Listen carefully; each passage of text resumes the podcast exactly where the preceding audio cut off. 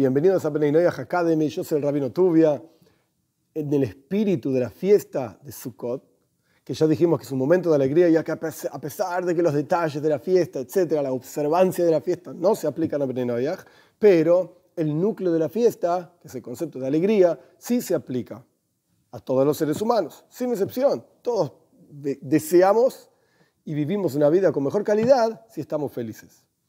Otra idea relacionada con lo que estudiamos ya sobre la alegría, que podemos pensar para sentir esa alegría, porque es el pensamiento el que influye sobre las emociones para que la persona pueda sentir algo, cuando lo internaliza, por así decir, lo come, lo mastica y está en su cabeza, esto pasa a ser parte de su vida, en su corazón también, en sus emociones. Ahora bien, ¿por qué Dios crea el universo entero? Nuestros sabios traen varias ideas. Una idea es, porque Dios es bueno, entonces quiere ser bueno con otros. Otra idea es, porque Dios quiere ser conocido. Otra idea es, porque Dios quiere llevar a la plenitud sus propias acciones. Si está todo en potencial, entonces Él quiere que sea real, físico y material. Hay diferentes cuestiones que aparecen en los escritos de nuestros sabios.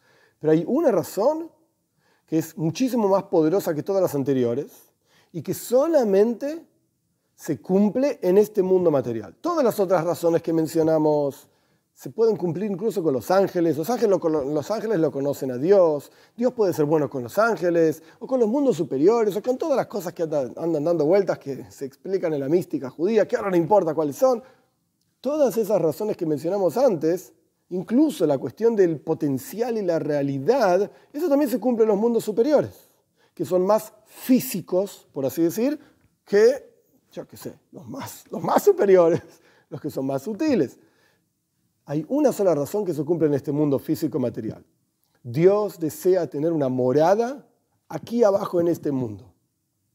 Y uno podría preguntarse, ¿qué es esa morada? ¿Cómo es esa casa? Pues nuestros sabios observan detalladamente un versículo en la Torá, Parshas Truma, donde la Torá explica cómo es el tabernáculo que el pueblo de Israel, un templo móvil, armable y desarmable, etcétera, con partes que el pueblo de Israel llevó a lo largo del viaje en el desierto, luego se instaló en otro lugar, etcétera. ¿Cómo era esto? La Torah lo define ampliamente, detalladamente, pero en la apertura de toda esa definición hay un versículo extraño, por así decir, y el versículo dice, Dios dice, harán un templo para mí y yo moraré dentro de ellos. El versículo empieza hablando en singular, un templo, y termina hablando en plural, ellos. La explicación más simple es que en realidad hubo varias etapas de ese templo. Hubo un tabernáculo en el desierto, luego hubo un tabernáculo instalado en diferentes ciudades, en la ciudad de Shiloh, Noiv, Givoin, diferentes ciudades en la tierra de Israel, luego un, un templo en Jerusalén, luego se destruyó ese templo, luego un segundo templo, estamos esperando el tercer templo pronto en nuestros días. Ok, ellos, Dios morará en cada uno de esos lugares, etc. Pero hay una, una explicación mucho más profunda, que en realidad cada uno de nosotros tiene que hacer de sí mismo un templo. Y Dios, hace, cada uno hace un templo de sí mismo y Dios mora dentro de ellos, dentro del templo que cada uno de nosotros nos hacemos de nosotros mismos. Tomando esta idea, Dios, de vuelta, dos conceptos. Dios quiere una morada para Él en este mundo físico material. ¿Cómo es esa morada? Cada uno de nosotros tiene que hacerse de sí mismo esa morada y por supuesto de su medio ambiente, de su casa, su familia, sus amigos, etc. Cada uno hace de su círculo una morada para Dios. Y esto hace que la presencia de Dios esté aquí abajo. Que seamos más conscientes de la presencia de Dios, que otros aprendan del buen comportamiento, la rectitud, la moral, la ética, etc. Entonces esto hace que Dios se revele en el mundo. Perfecto. ¿Qué quiere decir esto? Que el mundo llega a su plenitud. Porque si esto es lo que Dios quería desde el comienzo, y por esto mismo Dios crea este mundo físico material y nos puso a nosotros acá, quiere decir que cuando nosotros hacemos esto que Dios quiere, llevamos el mundo a su plenitud. La creación entera. ¿Para qué Dios la creó? Pues nosotros somos los que llevamos esa creación a cumplir la misión que Dios pensó desde el comienzo. Y por supuesto, que cuando un arquitecto, cuando un ingeniero, etcétera, diseña una idea, lo piensa, etcétera, y lo trabaja durante un montón de tiempo y luego llega a realizarla en la práctica, esto genera la plenitud, genera una alegría enorme. Entonces somos nosotros los que, por así decir, podemos generar alegría en Dios. Y esa alegría en Dios es llegar a tener una morada aquí abajo, que cada uno se transforme en sí mismo en una morada para Dios. Visto al revés ahora. Dios está feliz. Ok, ¿y yo? Pará.